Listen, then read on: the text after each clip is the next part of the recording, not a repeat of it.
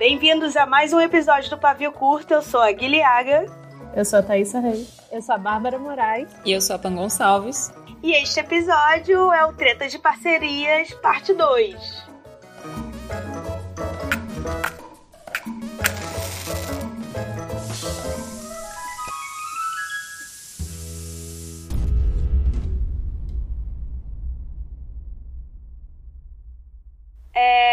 Hoje eu e Tassi estamos aqui com a Bárbara Moraes, que vai representar o lado advogado do diabo do, dos autores e economistas, só porque ela fez economia, eu quis falar isso. E também a Pan, que é criadora do YouTube, ela mesma. Nossa. Também conhecida como Lula. Não, mentira. Quero essa parte do dinheiro pra mim. Ela lê 55 páginas por dia. Já fizeram o desafio Lula, gente? Não, eu fiz o de- dos 30 minutos. Não, Deu mas eu, eu vou fazer o desafio Lula, que é ler 55 páginas por dia. Tô eu aqui Tassi. Tassi tá aí? Tô aqui. Tassi tá aqui como nossa juíza, né? Pra sempre não deixar a gente falar besteira nem ser processado. Então, no primeiro episódio a gente falou sobre parcerias de blogs, parceiros, como tudo começou lá no ano de 2009. Aliás, Pã, você que criou a Garota It, por favor, né, volte. Ai, que vergonha que eu tenho desse nome cada vez que as pessoas falam. Ai, eu vou passar. Você vai passar mais vergonha porque eu vou falar que agora você é a mulher It, não a garota It. Hum, nossa. Um minuto de silêncio pela piada. É. Ai, não dá, não dá pra fazer piada de hétero, vocês não riem. Enfim. Então vamos lá. É, eu queria começar falando sobre a desvalorização dos criadores de conteúdo. Então, por favor, podem começar a xingar. Já chegando com o pé na porta, gente. Na verdade, a gente já começa falando que boleto a gente não paga com amor, né? Porque daí tudo fala que conteúdo tem que ser democratizado e que tudo pode fazer é por amor. E infelizmente meu aluguel não tá sendo pago em moeda amor por enquanto, né? E amor não tá tendo também, mas enfim. Ia ser muito bom, na verdade, se aceitassem assim, tipo, ah, não, deixa eu morar aqui de favor. E eu escrevo um poema pra você, sabe? Ia ser lindo, olha só que maravilha. Bom, não ia porque eu não tenho amor no coração. Eu não sei. Aí, veio que eu falei, né? Amor não tá tendo, mas enfim. Não, imagina você alugar o apartamento de um autor e pagar em resenha, que coisa linda. Nossa. Pagar a estrela Muito do bom, Scooby. Chegar na padaria e falar, Em foto. "Ó, cara, Em foto me dá um conceitual. pão aí que eu passo, eu, eu posto no Instagram e faço isso. Um- a cada pão francês é uma frase, né? Permuta. Não, mas isso tem, né? Pan, explica pra gente quem você é. Porque tem gente que não sabe, mas é, eu acho que essa gente também não, não deveria estar escutando isso, não sabe quem você é. Bom. E da onde você veio, como é que foi criar o YouTube. É, eu tô nesse mundo de criadora de conteúdo sobre livros desde 2009, que foi quando eu criei meu primeiro blog literário. Na época se chamava blog, Blogando Livros, mas durou tipo três meses e virou Garota It.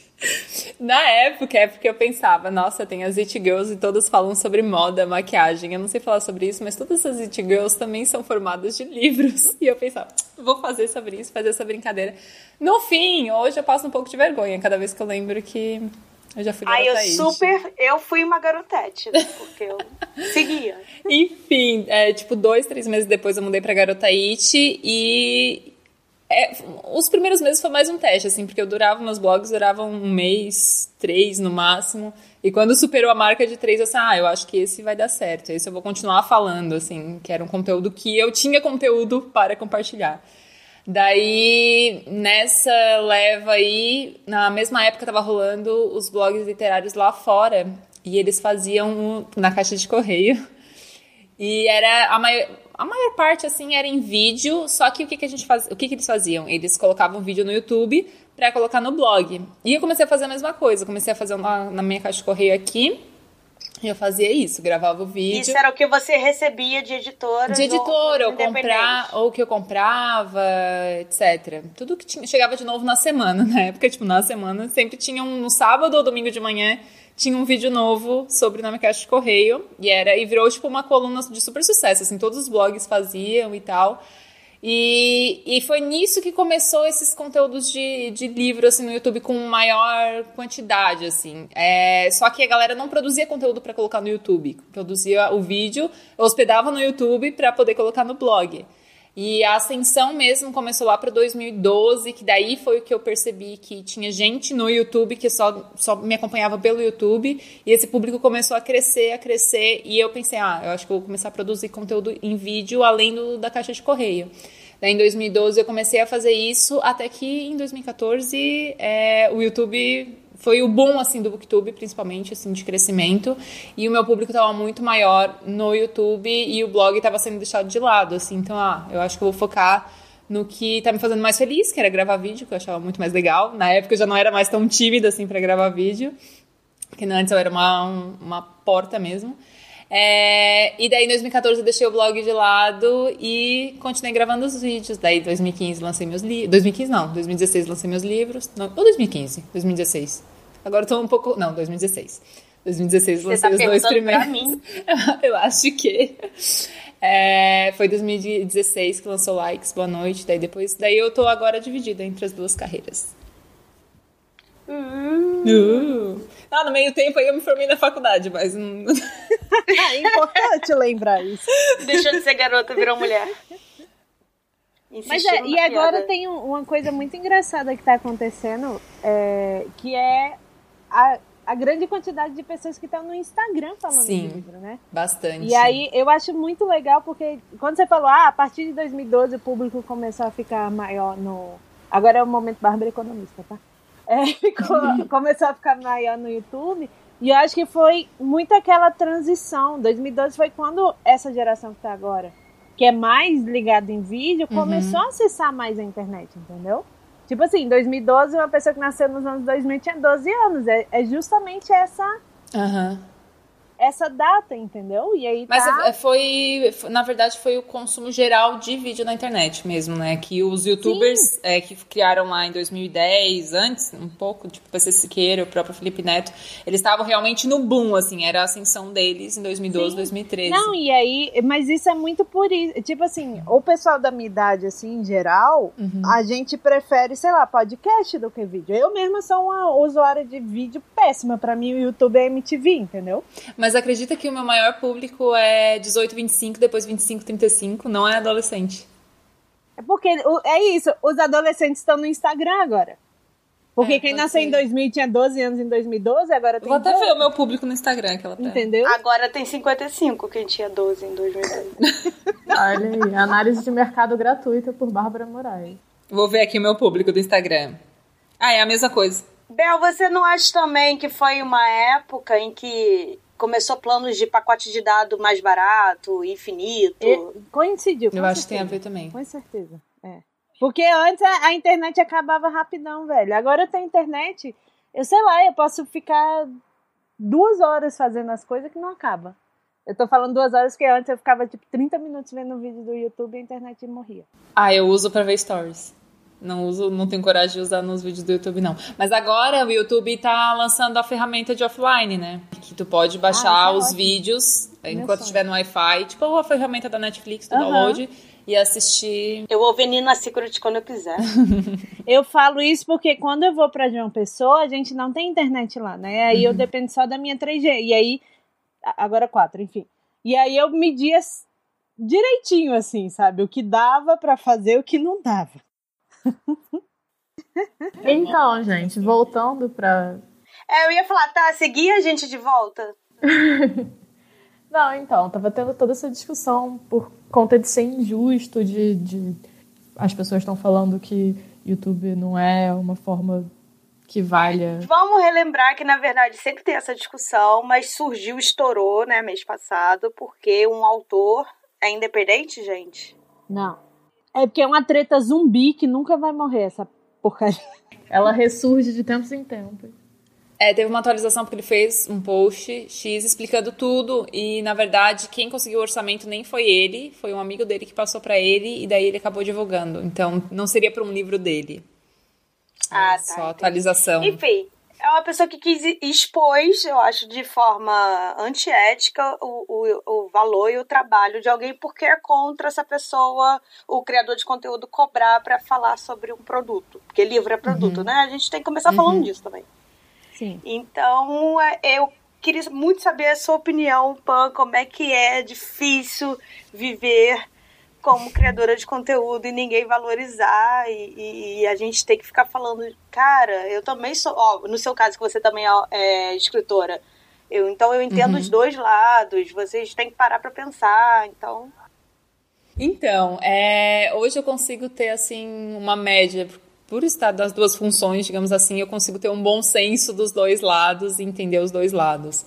É, o que muita gente não entendeu nessa treta é que tem gente que recebe o livro mesmo independente, assim, mas tem gente que aceita receber o livro do autor apenas se for para publi. Não recebe, não tem uma caixa postal aberta, nem nada do tipo. É, e por isso encaminha, às vezes, o orçamento. Só que assim, a gente tem que parar para entender que hoje existem os produtores de conteúdo e que para ganhar dinheiro é, sendo produtor de conteúdo, a, a maioria faz publicidade ou afiliado no campo dos livros, assim, falando especificamente do nicho. A maioria ou faz publicidade, publi editorial, ou afiliados, porque eu acho que ainda o nicho não se amadureceu para criar outras formas de de uma gama de produtos mesmo, né? De a modelagem do negócio mesmo de ser produtor de conteúdo sobre livros ainda não amadureceu ao ponto de criar outras coisas, tipo uns cursos, umas coisas assim, sabe? É, no caso, eu ainda tenho os eventos, né, que eu participo, que eu ganho com isso em alguns, mas a maior, a maior parte das pessoas não consegue fazer isso ainda. É, então, acaba que a maior parte do dinheiro vem desses publi editoriais e que daí tem que entender como funcionam os publi editoriais. Na treta, ficou parecendo muito que as pessoas só falam dos livros se pagarem para falar. Sendo que quem iniciou tudo, quando a pessoa iniciava esse negócio, eu, no meu caso, é porque eu não tinha com quem falar de livros, eu queria falar dos livros que eu estava lendo para quem tinha a mesma dúvida que eu, porque lá nos anos 2000, para encontrar livros parecidos com os que eu já gostava era muito difícil. O nicho jovem adulto ainda estava era pequenininho, assim, então não dava para encontrar é, livros legais, principalmente na minha cidade, que é uma cidade pequena. Eu ia na livraria, só encontrava aqueles que eu já sabia que existia, sabe? Então eu criei o blog para realmente é, reunir todas as informações sobre livros jovem adulto e, e, compartilhar essa informação. Tanto é que eu, eu, compartilho hoje de graça de muitos livros que eu gosto, de muitos autores que eu gosto e não tô nem aí. Eu estou aqui para isso. Essa, esse é o meu propósito como criadora de conteúdo na internet sobre livros. E as pessoas não entenderam isso na treta. E tem gente que surgiu e que, sem entender como funciona o trabalho das pessoas, julgou, e daí muita coisa foi se tornando assim. Muita gente julgou pelo, pelo julgamento de outras pessoas e, e cada um assumiu o lado sem saber realmente o que estava acontecendo, nem nada, como já acontece nas redes sociais, né? É, mas é, é, meio que toda vida a gente tem que voltar no mesmo. No mesmo, batendo na mesma tecla, que tem que passar por isso. E, inclusive, muita gente falou das resenhas, né? Que é, ah, fazer resenha, se for, no caso, sendo jornalista, não pode, é, eticamente, não pode ser pago para isso. Só que, como produtor de conteúdo, a resenha, é, acho que se perdeu um pouco o real significado é, do que é uma resenha. Porque se a gente for parar para analisar, a resenha tem toda uma série de. Como é que se diz? Série de pré-requisitos é, de características. Né? Isso, né? e geralmente, e geralmente não, inicialmente sempre foi escrita e tem diversas coisas que tem que se analisar para se caracterizar como uma resenha. Começou isso nos blogs e acabou que o termo é, voltou é, a ser usado pro YouTube. Acho que resenha é só botar sinopse. É, ou é. explicar. É, e aí falar, ah, gostei. Isso é. a gente usa como resenha porque faltam. Eu acho que foi uma tradução tosca de review. Isso. Entendeu? Uhum. E aí virou resenha, resenha, resenha virou o que é agora. Enfim. É, perdeu o real significado que tinha antes. Então não tem um termo que separa é, as duas mídias, digamos assim, de quem realmente ah, trabalha como crítico literário, resenhista de revista, de jornal, é que na verdade recebe pelo serviço que está prestando para o veículo e não para o produto que está, né? Uhum. divulgando. Prof... Tá no pacote dele como jornalista, isso. já no salário, incluso fazer isso. E a gente não, a gente recebe pelo espaço que está é, cedendo para aquela marca. E daí varia de produtor para produtor qual é o método que ele usa ou como ele avalia o que, que vai anunciar ou não E daí a gente entra em outros métodos, é, méritos de credibilidade, enfim, outras coisas e tal. Não, uma das coisas que eu mais achei louca nessa treta é porque eu acho que se tem um tipo de profissional que entende, ou tipo, essa dor, entre aspas, do booktuber, são escritores, são tipo ilustradores, Sim. são pessoas que vivem de arte, entre aspas. Uhum. Porque ninguém quer te pagar pelo que você faz. Porque o que você faz, você faz por amor, entendeu? É tipo. Enfim, é louco. As pessoas não. Não, mas a gente já começa também com aquele negócio de que o, o, escritor, principalmente o iniciante, ele não quer nem pagar a leitura crítica. Ele quer que você leia e dê opinião de graça. É sua obrigação, assim. A gente mesmo luta para profissionalizar o Sim, meio é, é um, e é fazer tipo o escritor entender. De desvalorização, é... entendeu? E aí eu acho que, assim, eu entendo o iniciante, não conhece, aí fica, ah, vou pagar para analisarem, para trabalharem no meu livro. Sim, pô. É um trabalho, Sim, até sabe? porque quem garante que tá muito bom, né? Pois é, e tipo assim, você teoricamente você tá fazendo isso porque você quer entrar no editor e receber pelos seus livros uhum. também. Entendeu? Porque se você não quisesse receber, você podia estar tá postando no Wattpad. Sério? É, tipo assim, hoje é, é, o, é o momento que, tipo, ah, se você não quiser ter todo este trabalho, não quiser ter essa profissionalização, você tem um milhão de alternativas, entendeu? E você vai ter seu público, você vai ter pessoas lendo a sua história e gostando da sua história, sabe? Então, assim, se você quer essa profissionalização, você tem que entender que, tipo assim, todo mundo tá aqui porque gosta, porque não dá muito dinheiro, mas todo mundo tem conta para pagar, todo mundo precisa de dinheiro, entendeu? Sim. E os criadores de conteúdo estão dentro dessa roda também. Eles fazem parte da comunidade, eles fazem parte da indústria do livro também, entendeu? E aí, uma coisa que eu acho que, enfim, é que a indústria do livro em geral, ela é muito parada no tempo. É isso que a Pan falou, tipo, a, os booktubers, eles têm que recorrer a publi, etc e tal, porque não existem. Tipo assim, basicamente só existe este formato, que é um formato que veio do jornal pro, pro YouTube, entendeu? De tipo, você mandar o livro pra pessoa ler e falar do livro, sendo que dava para pensar em formas mais criativas com novas mídias, sabe? De poder engajar as pessoas e tal. E na verdade o que acontece é que pessoas se destacam, como sempre, como aconteceu com a Pan, e aí ela mesmo foi, né, remodelando e vendo o trabalho dela como enfim, é uma das pioneiras, né, Pã? Desculpa. é, não, eu, eu, eu, de certa forma, eu acompanhei as mudanças, porque tudo começou com, ah, vamos enviar uns livros de graça, depois, ah, vamos fazer seleção de parcerias, daí depois, ah, eu não quero mais parcerias, daí agora, se quiser, manda pra minha caixa postal, até o dia que eu tirei minha caixa postal e hoje eu sou bem seletiva para tudo que eu recebo. É, é, é no, no, é na tentativa, né, na uhum. tentativa e é, erro. No começo não, é também, bem difícil. Eu acho que vem também uma parte do criador de conteúdo, porque, tipo, as pessoas vão mandar para você na esperança que você leia, mas você acaba recebendo um volume tão grande que eu acho que, tipo, pelo menos para mim parece injusto que a pessoa esteja gastando um volume com você, sendo uhum. que você sabe que você não vai ler. Tem Sim. livro que você olha e fala: Isso aqui é legal e tal, mas eu não vou conseguir ler. Então, assim, a gente sabe que todo mundo trabalha com coisa apertada. Então, eu acho que, assim, chega a ser uma gentileza esse negócio de, tipo, dependendo da influência que a pessoa tem, ela conversar e ver se realmente vale a pena para outra pessoa investir naquilo, entendeu? É, então, quando eu parei de fazer os book hauls no canal, que era mostrar os recebidos e tal, é, foi um processo de que eu, eu, parei um tempo depois de tirar minha caixa de caixa postal. Porque eu sabia que todo mundo que enviava para caixa postal tinha esperança de aparecer no book haul. Então, assim, ah, eu ainda tenho que dar um tempo para as pessoas entenderem que isso não vai mais acontecer, e daí eu encerro o book haul e, e tomo a partida a partir daqui, sabe? Eu tenho outro, outra postura com outras pessoas. Daí hoje em dia, quando vai para receber os livros, é, eu prefiro não receber, porque eu prefiro conhecer o trabalho. Daí, se eu conhecer o trabalho e eu me interessar, eu vou lá e compro, sabe? Do, dos é, escritores iniciantes e do que eu, né, vou recebendo, até mesmo de editora. Só que algumas editoras pedem o endereço. Eu prefiro, às vezes, ainda seleciono algumas que eu sei que tem o meu nicho de trabalho. E muita gente entra, mesmo autor nacional, iniciante e tal, é para fazer o publi. Só que eu sei, como eu já tive a relação das parcerias com os autores e todo, e sei como funciona de um lado e de outro, hoje em dia eu prefiro é, ter um intermediário. Então, quando eu faço publi editorial, eu prefiro fazer só com editora mesmo que seja de autor nacional, mas que seja a negociação seja feita com a editora, porque meio que evita o lado emocional das coisas de um e de outro, assim. Sim. Então, eu, eu trabalho dessa forma hoje em dia. Faz sentido. Ficou em silêncio agora, então.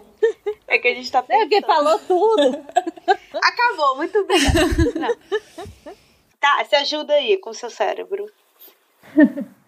ah, não, e o que, que, como é que vocês acham que é esse contato do, do autor com o, o criador de conteúdo? Eu sei que vocês falaram, a gente falou já dessa questão de, é, de ter o cuidado, de não. o respeito, né? De não botar de, tipo, a caixa postal, uhum. até por respeito ao autor e tal.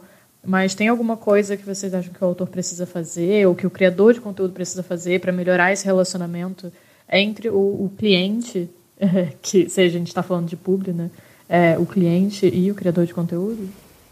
Assim, eu vejo coisas erradas nos dois, assim. É, pelo episódio passado, a gente já sabe como é ofensivo a forma que alguns criadores de conteúdo entram em contato com esses autores para fazer as parcerias. Hoje eu recebo também esses, esses mensagens. É muito engraçado, porque eu sou. Eu recebo as mensagens, daí recebo os outros, eu mando as mensagens, enfim, é uma, uma confusão aqui. É, mas é muito ofensivo mandar. Assim, eu acho que a forma que tem que abordar o autor nacional é ou se, ah, se eu quero muito ler o livro, eu vou lá e compro.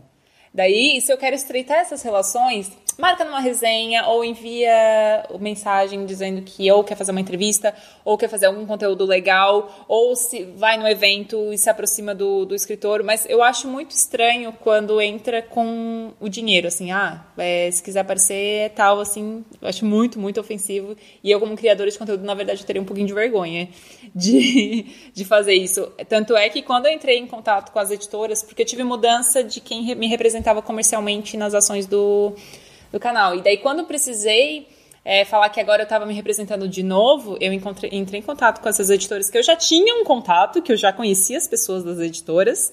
Então não foi aleatório. Ah, inclusive, quem eu não tinha contato por e-mail, eu entrei em contato aonde eu já tinha, era pelo Twitter, perguntei se poderia entrar em contato por e-mail, que tinha uma algo que eu gostaria de falar, envolvendo, né, comercial do blog e tal. Se podia entrar em contato pelo e-mail. Daí eu entrei em contato e disse: "Ah, é, essa agência não está mais me representando. Será que eu poderia mandar? Aproveito e mando a minha apresentação, que era só apresentação, tipo, do que, que tinha no canal, no que que, o que que eu sou dentro da internet. E é isso, estaria disponível. Ou tem um, um e-mail para quem quiser enviar notícias sobre os livros. E eu pedia para que as pessoas me enviassem, porque eu tenho um, uma um, ai, como que é? uma coluna no meu canal, uma coluna não, um programa no meu canal de live que é sobre novidades literárias e eu gosto de receber essas novidades para também, né? Eu acho que é relevante para o produtor de conteúdo estar tá dentro, de, por dentro de tudo e já que como as redes sociais estão cheias de algoritmos e as pessoas não recebem as coisas, então se me enviar por e-mail vai ficar muito mais fácil. É... Você tocou num ponto interessante porque uma das coisas que eu sempre te falo, né, como a gente é amiga e trabalha uhum. junto o que eu mais sinto falta no Garota It era aquele post de o que vem por aí, lançamentos, lançamentos. futuros, porque era um lugar que eu sabia, eu vou entrar e eu vou saber o que vir do que eu ficar pesquisando em 15 mil sites. Então, assim, eu sinto falta desse, desse tipo de conteúdo, por exemplo. Eu não uhum, vejo canais que fazem muito isso, que não me trazem informação. Então, assim, como a gente está trabalhando o dia inteiro, o tempo é curto, o tempo é uhum. dinheiro às vezes ficar pesquisando, sai um lançamento. Sabe quando sai um lançamento e você fica, nossa, eu nem sabia que esse livro estava no Brasil? Uhum. Ou então já foi é... lançado há muito tempo. Ah, oh, foi lançado. Mudou a capa. Você fica, mas eu nem sabia que tinha capa anterior. Então, eu acho que falta também o criador de conteúdo, a pessoa que quer uhum. trabalhar com isso ir atrás de fazer um bom conteúdo, que foi o que a gente é, falou na parte diversificar 1. também, assim. Porque eu, às vezes eu vejo que, tipo, tem um formato que funciona e todo mundo quer seguir o formato que, ah, que funciona. É. Faz igual, né? Em vez de uhum. seguir o próprio, tipo, tentar descobrir qual é o meu formato. Entendeu? Enfim. Mas uma coisa que você falou que eu acho que é importante ressaltar é essa coisa. Quando você for entrar em contato, seja você autor, seja você é, criador de conteúdo, pergunta pra pessoa antes se tá ok entendeu? Sim. Porque às vezes muito, tem duas coisas que me irritam bastante que acontecem. É, às vezes a pessoa te manda um e-mail, é, eu tenho uma caixa, uma caixa de e-mail separada para as coisas relacionadas a livro, etc e tal. É, aí às vezes a pessoa manda e-mail Aí ela não me avisou que mandou e-mail, eu não vou olhar essa caixa, entendeu? Tão cedo, porque, enfim, eu tenho outras coisas. Pessoas Agora eu tô têm a vida. jejuando no monte, né? Pra ver se eu passo no mestrado. É, e aí. Aí depois a pessoa fica com raiva porque você não respondeu. Aí você fica. Mas se você tivesse dito, eu vou te mandar um e-mail, eu ia ficar esperando o e-mail, entendeu? É, e, a mes... e outra coisa também é quando a pessoa vem aí fala: Ah, eu vi que você é autor e não sei o que, você faz parceria. Aí a pessoa não sabe nada sobre você. Criadores de conteúdo saibam sobre as pessoas Não, é que vocês essencial. estão abordando, entendeu? É o mínimo. Porque, enfim, já aconteceu todo tipo de situação de errarem meu nome, entendeu? A não saberem o nome dos meus livros, sabe? É tipo É aí que a gente também separa quem realmente é bom na profissão e quem não é, sabe? É, é... Enfim, é isso mesmo. É isso, ponto. Se você não é bom, você não é bom. Assim, eu acho que abordar e oferecer não é um problema, mas quando se vai direto para o autor, tem que ter um pouquinho de delicadeza e tem que entender como é a forma de falar. Sei lá, eu acharia interessante chegar com um projeto. Se eu tivesse um projeto, olha que legal, você se encaixaria nesse projeto. Agora, para simplesmente para, ah, eu tenho essa tabela de valores para fazer uma resenha, tipo, não faz sentido, porque o teu, o teu produto base já é a resenha, entendeu? Então não faz Outra sentido. coisa que tem também, as pessoas às vezes falam, ai, gostei tanto do seu livro, eu queria muito ler ele, olha aqui, É, não. os meus valores. Aí você fica, se você gostou do meu livro, por que, que você não compra o meu livro, sabe? Ô, Bel, você não escutou a parte 1 desse podcast? Não, não vi, não. Ah, então pronto. Tá falando tudo que a gente já falou. Volta, eu estou jejuando no monte pra tentar passar Não, ó, desculpa aí. Quer vender produto e não, não, não, não, não consome o produto dos outros. Mas eu acho que, assim, mais uma vez se resume a se você quer ser levado a sério, se você quer ser um profissional, você tem que levar a pessoa e o seu trabalho a sério, sabe? Não tem como você fazer isso de, ai, amei o seu livro, Bárbara, e é a Pan, sabe? Ah, e eu sei, recebo direto de assessorias, tipo. Pois é, sabe? Você. Vamos analisar aqui por que, que é, um autor fica ofendido se alguém né, cobra. O que, que vocês acham? Por quê? Onde está a falha no sistema? Não é porque cobra, né? Eu acho que vai muito da abordagem. Ah, tá, tem a- o primeiro caso que originou tudo isso, né? Sim, É, ele ficou ofendido. Ainda chamou de jabá, que é uma. Eu encerrei esse caso assim. Se a pessoa já falou a palavra jabá que ninguém mais usa, aí não tem nem razão. Então, eu acho que ali foi um pouco de erro de comunicação, principalmente, porque da forma que ele falou, parecia que todos os livros mencionados pelos produtores de conteúdo são jabá. Então, já, já, a gente já, o argumento já acaba aí que não é assim. Porque o, o produto base do produtor de conteúdo é produzir conteúdo sobre esses livros e mesmo que não ganhe dinheiro, para se sustentar, ele precisa continuar produzindo esse conteúdo, seja pelo AdSense, para ganhar com o AdSense, ou coisa, e se não tiver publi editorial, ele vai continuar fazendo isso, entendeu? Então é, o- é a base do trabalho. Então a- o argumento dele já acabou nesse momento. é, e ele ficou ofendido. Bom, daí é um mistério à parte. Não, é porque eu- o que eu acho é que às vezes a pessoa acha que tipo, é um favor que ela tá fazendo a outra oferecer o livro dela pra ela ler, entendeu? E às vezes não é um favor que você tá fazendo pra Não, pessoa. não é nem um pouco favor, não faz nem sentido. Eles não, é, se você não é meu amigo, não é meu primo, não é favor, sabe? Eu acho que foi Eu talvez um pouco da, da demanda que tinha antes com as parcerias, sabe? Como tinha muita gente para fazer parceria, é, quem veio um pouquinho da editora, eu acho. No caso, ah, tanto é que as editoras tinham esse pensamento antes. Se tem tanta gente para fazer parceria, eu tô, tô no poder de escolher com quem eu quero e as- a forma que eu vou fazer esse trabalho, entendeu?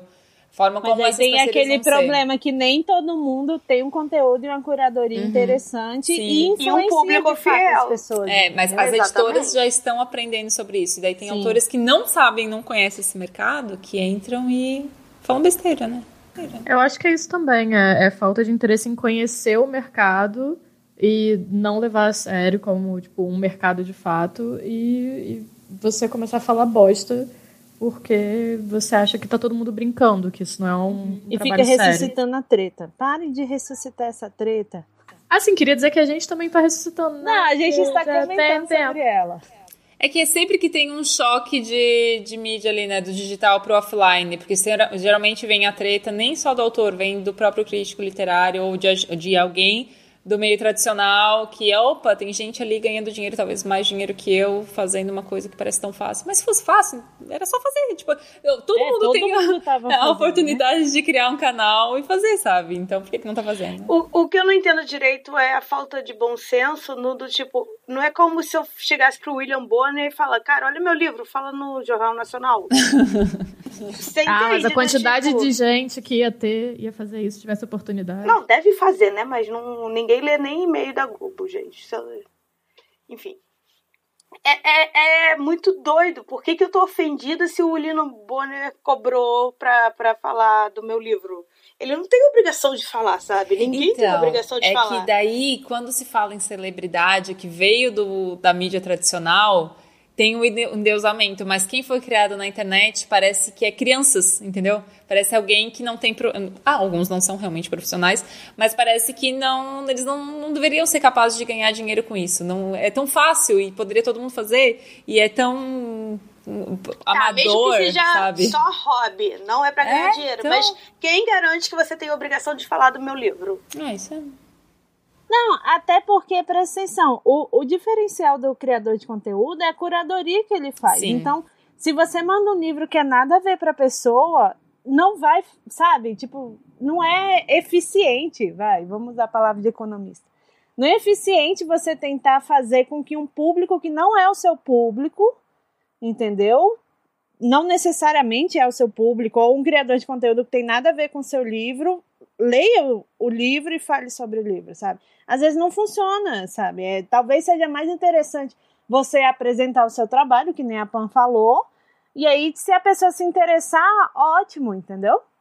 É, então, deixa eu puxar um outro assunto aqui, já que a gente entrou nessa questão de, das pessoas acharem que na internet é tudo um bando de criança que não sabe o que está fazendo. É, e sobre a, competência que um booktuber tem para dar uma opinião sobre o livro, que também é uma coisa que é muito questionada, né? Do tipo, ah, você estudou para saber literatura, né? É, como é que vocês veem a, a credibilidade do, de um booktuber para analisar um livro, para dar uma opinião sobre um livro? Então, dentro do próprio YouTube, tem muita gente que faz de formas diferentes. Tem gente que realmente estudou ou estuda estudos literários, ou, ou letras, ou enfim, teoria literária no geral, que realmente fala com esse tipo de embasamento. E tem gente que tá lá só pra falar, sabe? Então, eu vi esse personagem aqui, eu fiquei apaixonado por esse personagem. Daí depende do que que o público tá procurando, sabe? Não, o que eu acho disso, Tassi, é como é, a palavra-chave vai ser credibilidade e não tem como ser da noite pro dia. Então, é, como é que eu escolho as- os influencers que me influenciam? Ou influenciam, não sei nem falar mais. Ninguém trabalha com palavra aqui, não. Não, e começa, começa pelo próprio termo influenciador, que estão usando, tipo, sem a pessoa ser influenciadora. A pessoa é influenciadora se ela influencia alguém, não necessariamente ela vai ser influenciadora se falar na internet. Ela vai ser produtora de conteúdo, vai ser qualquer outra coisa. A partir do momento que ela começar a influenciar pessoas, daí pode ser tratado como influenciador, mas o termo é, é usado muito erroneamente. Então, eu acho assim, na, pessoalmente, eu analiso não números, se a pessoa tem um milhão de seguidores, mas do tipo, o número de resposta que ela tem, mais positiva ou negativa, interação, e de vendo conteúdo se bate, assim, é, é óbvio que esse negócio de indicar livros, a gente, eu sei exatamente quem é a pessoa que, que vai indicar o livro que eu goste, né? A Tássia, a Tássia às vezes acerta. Mas ela fica aí com Bint, coitada. Nunca indicou Bint. acerta 100% das vezes, tá? Eu não vou me pronunciar. Eu não vou me pronunciar sobre Bint nesse programa. Eu já fui muito humilhada por Guilhaga, tá? Por conta disso. Mas leiam Bint. Mas é, eu acho que é que nem gosto gosto pra, pra coisa, pra comida, assim. Cara, é, a gente gosta ou não gosta, a gente tem. Como é que é o nome daquela palavra? Quando. Afinidades, entendeu? Mas também eu não gosto desse negócio de crítica literária, do grande crítico, porque até o crítico de gastronomia também, pra mim, parece uma coisa pomposa, só ele tem o conhecimento, o pipipi do popopó. E às vezes o, o, conhecimento popular que é o bom, assim, que vai ajudar você a entender até uma história, até o plot, até a série, sabe? Não, mas eu sinto que agora tá, tá diminuindo muito essa coisa do crítico pomposo, etc e tal, sabe? É mais uma geração mais antiga. É, eu acho que são linguagens diferentes que servem a públicos diferentes. Sim, uhum. também.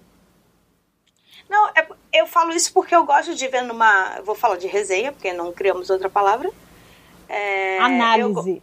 Eu, uma análise, eu gosto de ver quem fala sobre a estrutura do, da, da, narrativa, do tom, dos personagens, e também gosto de quem fala o que sentiu. Ah, eu realmente chorei nessa cena.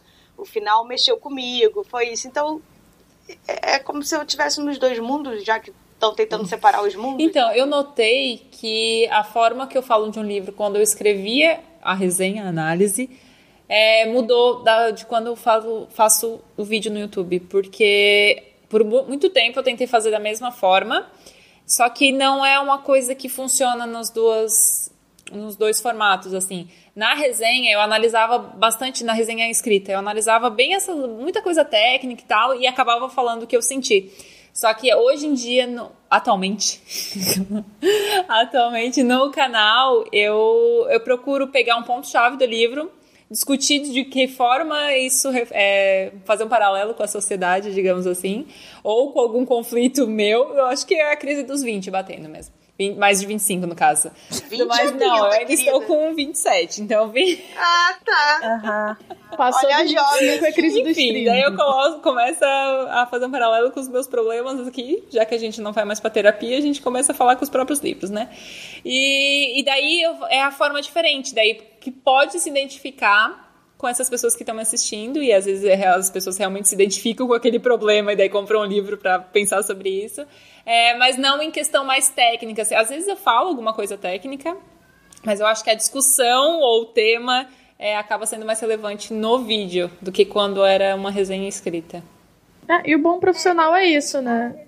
Você entender a mídia que, com uhum. que você está trabalhando, né? Isso que eu ia falar agora. O, o a resenha escrita, eu acho que você consegue fazer essa análise melhor, porque se você fizer essa análise falando, parece que você está uhum. dando uma aula, entendeu?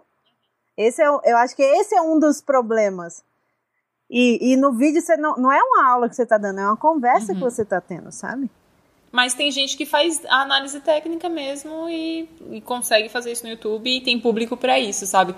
Esse é um negócio, tem público uhum. para todo tipo de gente, só que a, a, às vezes um público é maior, às vezes é menor, porque às vezes a procura não é para aquele nicho específico, etc. É, eu queria queria fazer uma pergunta assim para como é que vocês se sentiriam porque assim, não é ilegal pela lei, nem sei se, talvez se for alguém me ajuda aí, mas dispor os números lá, o, o Media Kit de, de um profissional, isso não é muito invasivo? Eu fiquei mais chateada por isso, sabe? E olha Acho que, que é no comigo. mínimo antiético, se não é se o negócio já não é público, entendeu? É, eu acho que é bom É tipo assim, senso. assim, ninguém pega o contra-cheque é. das pessoas e fica tirando foto e botando. Olha só quanto ganha a Mariazinha da farmácia. É. Eu acho que é Sabe? mais isso do que. Contra a lei não é, né? E se uma pessoa faz isso, como é que ela quer que respeitem ah, o trabalho dela? Vamos divulgar o relatório de DA de todo mundo. Isso, inclusive, é uma discussão que estava tendo no, no Twitter gringo, no, no, com os autores gringos, de que precisava de mais transparência no, no mercado editorial, que eu acho que sim. Mas aí tava todo mundo falando quanto eles receberam de adiantamento, quanto eles venderam. Tipo, não, gente, não, não é assim. Vocês não precisam, vocês não são obrigados a falar o quanto vocês recebem uhum. de salário. Nenhum outro profissional que não seja um funcionário público tem essa obrigação, entendeu? O, o seu salário diz respeito a você e a Receita uhum. Federal. É, na verdade, a transparência nesse caso, para mim, seria porque a gente sabe que empresas mentem número de tiragem uhum. e de uhum. vendas. Sim. Então, só quem recebe o relatório, né, de quanto imprimiu, quanto vendeu, quanto tem estoque, sabe mesmo se vendeu 10 mil livros ou não. Então, talvez a transparência fosse sobre isso, não sobre Não, não, no caso deles é transparência de mostrar como o mercado editorial é difícil ah. para os autores. E aí mostrar que, tipo assim, ah, eu recebi 100 mil dólares de adiantamento, mas desses 100 mil dólares, 25%, 25 foram para a Receita Federal. Sabe? E, tipo, aí eu ganhei em três vezes, sabe? Eu não vendi Ah, eu isso, lembro sabe? disso. Tipo, não, velho. Mas ninguém, ninguém se importa com isso. Não, as pessoas ficaram meio chocadas. Aparentemente assim. eles se importam, né? Não sei. Tassi, me corrige, Tassi. Não, eu acho que a questão é que você tá querendo. Você tá expondo uma, uma, um dos elos mais fracos da cadeia do mercado pra, tipo. Você não vai convencer ninguém que já não esteja convencido. Sim. E, tipo assim, pra quem vai entrar, as pessoas já sabem que é difícil. Não, deixa cara. eu, deixa eu levantar um Sabe? assunto que de- rolou na treta. Ah. É que falam que é um absurdo o produtor de conteúdo receber mais que o autor. Só que daí a galera não sabe como funciona é o dinheiro que se destina do marketing, da, do investimento do livro. E daí as- as a galera ficou muito puta, porque ah, o autor recebe em média 10% do valor do, de capa de um livro. E daí, ah, mas esse autor é, não re- recebe muito menos que aquele booktuber? Para fazer um publi, é, por exemplo, naquela tabela, 5 mil, rea- 5 mil reais, mas o autor não recebe isso, não sei o quê. Só que as pessoas não entendem como funciona é, essa, esse direcionamento de marketing, que é o que entra do booktuber, no caso. Se vocês puderem detalhar, já que... Não, e são trabalhos completamente diferentes. Exatamente. E produtos diferentes e publicidade é cara. A gente até chegou a comentar, gente. Não, e é querendo ou não, você cara. precisa gastar dinheiro pra ganhar dinheiro. Essa é a merda. Ah, é. Esse é o capitalismo, né? E as, É. as pessoas às vezes nem sabem que na livraria, para expor naquele quadradinho lá que fica na frente da porta, tem que desembolsar muito. Você às vezes paga mais de 5 mil reais. Gente, gôndola, vitrine, tudo isso é, É pago. É pago, pois é. Ou é o gerente e o dono que decidem se eles querem botar de graça ou não. E não é todo livro que tem verba de marketing, Sim. sabe? Então. E, mas é todo livro que paga DA pro autor. Então. Não, e às vezes o dinheiro que vai pro, pra esse, sei lá, pra ação do Booktube de um livro, não necessariamente é do orçamento daquele livro, é do orçamento do marketing, que é um conjunto, é um megazord de dinheiro de dentro do faturamento da E empresa. das entendeu? apostas. Que veio o dinheiro, veio do livro de colorir. Esse dinheiro a gente está investindo no Booktube que vai YouTube. falar do livro de vacas voadoras que não tem público ainda. É exatamente isso. Tem público, sim, todo mundo gosta do livro das vacas voadoras. Meu As exemplo um dia vai virar prêmio. Nobel. Eu acho que a gente pode resumir assim. Todo mundo que gosta de conversar, que é 98% da população, acha que é comunicativa e entende de comunicação. Sendo que comunicação social tem vários nichos, adendos, produtos, e é isso, gente. Tem dinheiro, sim. É Inclusive isso que quero. Tem que ser pago. Sempre quero dinheiro. Ai, saudade do meu ex chamado dinheiro. Ai, que triste, comecei até a chorar agora. Lembra quando a poupança era bonita? Eu lembro. Lembra quando existia poupança? Acho que encerramos esse, essa discussão. É, é óbvio que essa discussão vai ser eterna. Daqui a pouco vão ressuscitar aí de novo e a gente vai ficar, ai, pelo amor de Deus, a gente já falou sobre isso em E a gente vai fazer 2002. thread no Twitter, porque é sempre isso que a gente fala. É que nem o, o- o- aquela conversa sobre representatividade que tem, agora com o podcast a gente só manda o link aqui, ó. Pronto. E aí você não precisa mais se envolver. É entendeu? bom. Se a pessoa não quer ler, ela escuta. Se ela não quer escutar, ela lê. Se ela não quer fazer nenhum dos dois, a gente desiste. É, o problema é dela. E vamos dar nossas voadoras literais. Roda a vinheta.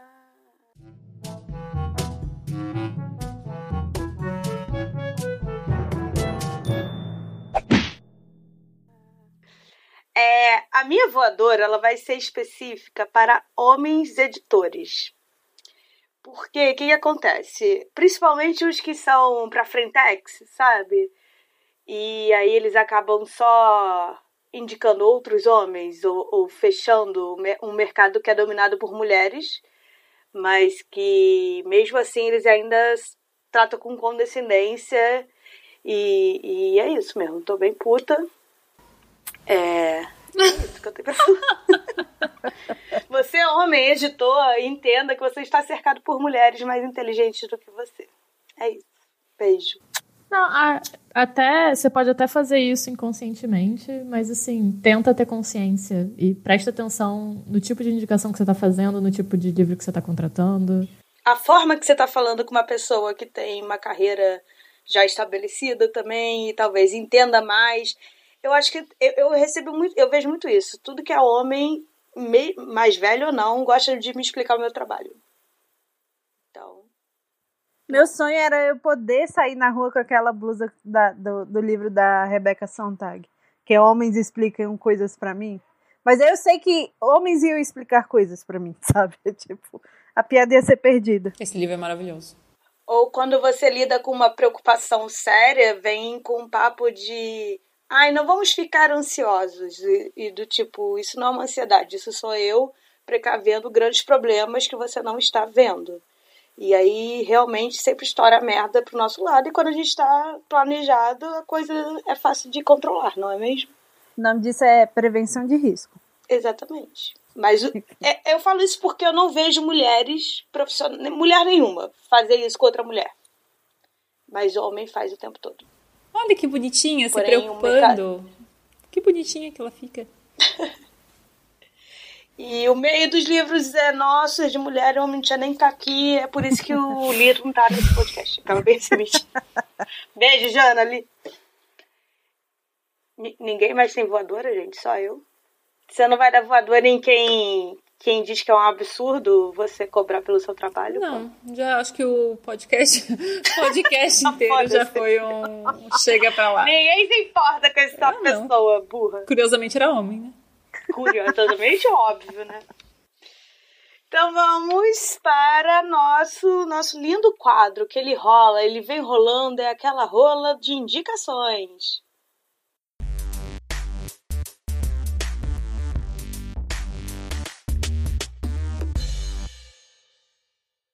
Não, gente, cadê as indicações? Pô, entende de indicações. Eu ia falar que ela entende de coisas que estão rolando por aí.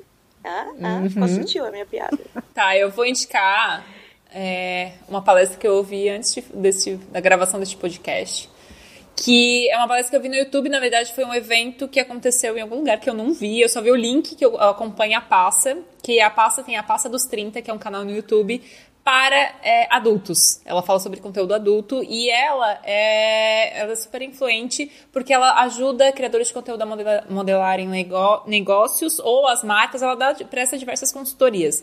E ela foi fazer uma palestra e essa palestra é sobre modelagem de negócios para criadores de conteúdo, para que esses criadores de conteúdo não se sustentem apenas de publi editorial, já que é muito risco ficar dependendo apenas das marcas interferindo no conteúdo. Então ela fez essa palestra e abriu bastante a mente. Depois vai estar no, nos links aqui da, da, descrição do podcast, mas é muito legal e recomendo inclusive o canal dela. Ela, então, eu, eu, esqueci, eu só lembro que é Passa porque o sobrenome é Passarelli. E daí o canal dela é Passa dos 30, mas acho que é Ana Paula, alguma coisa assim, mas é, Passa dos 30 é o canal.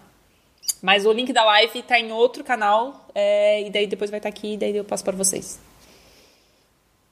Tá, faz uma em meu nome, tá? Assim. Então, a indicação da Gui hoje é o. Olha pra até onde site. chegou a lei da terceirização. PJ, PJ de indicação. Eu tô pagando o público, o jabá, pra tá, fazer minhas opiniões. A indicação da Gui é o site da Loma, Loma Sernaioto, que é o sernaioto.com. A Loma tá aí também desde o início da blogosfera, criando conteúdo sobre criação de conteúdo.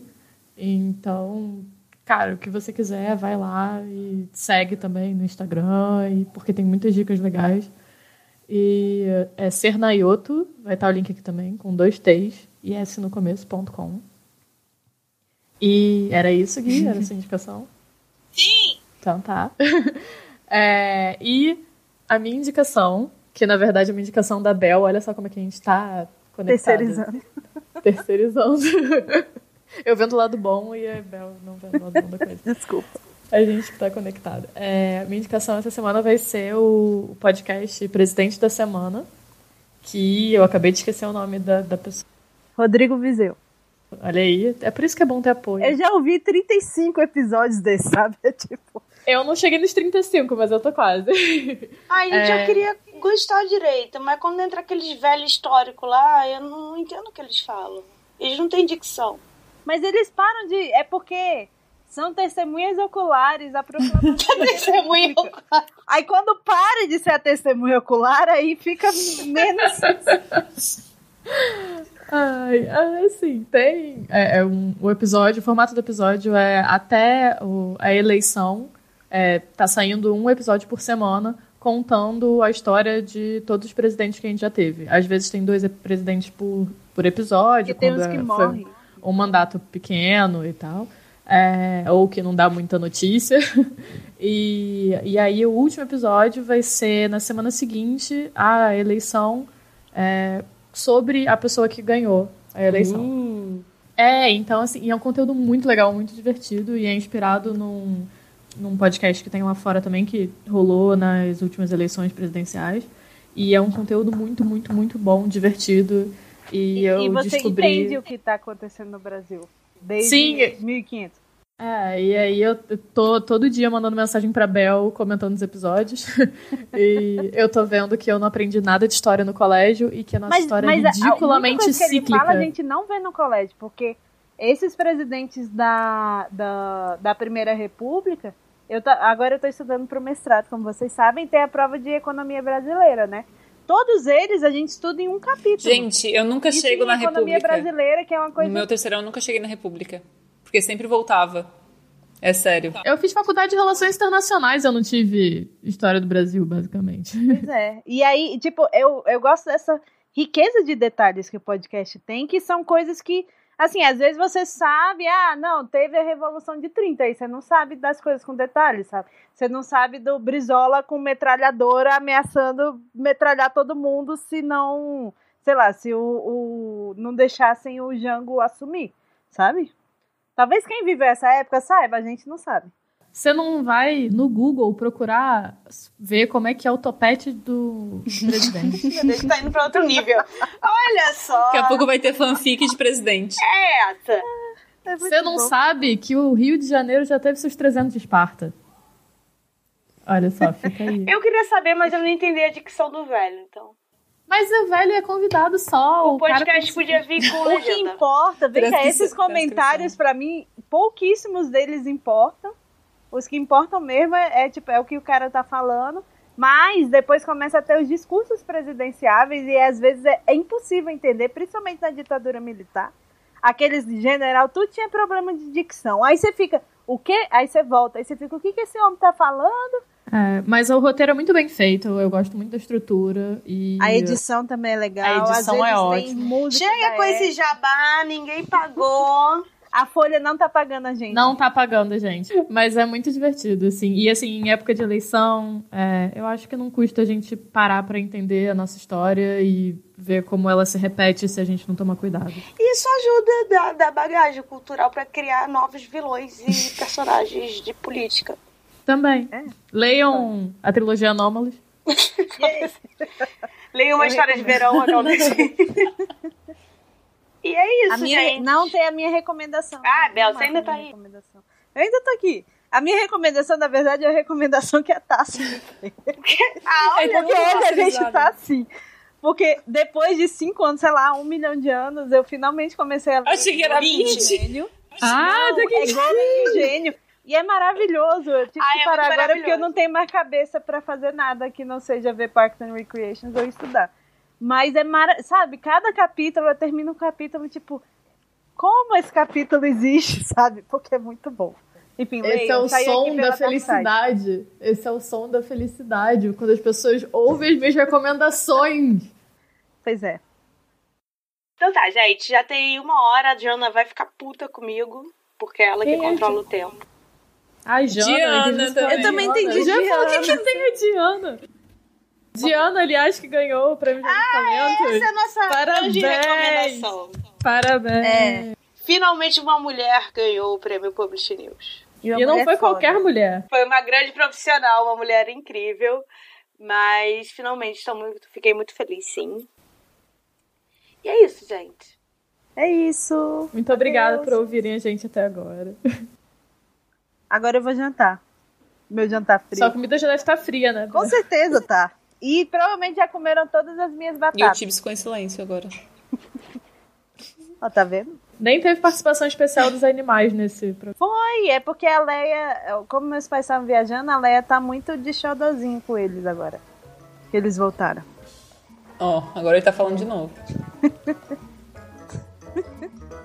Mas é isso. Então tá, gente. Tchau, obrigada. Muito obrigada. Voltamos Tchau. no futuro aí, daqui a 15 dias. Tchau. Beijo. Beijo. Beijo, beijo, beijo.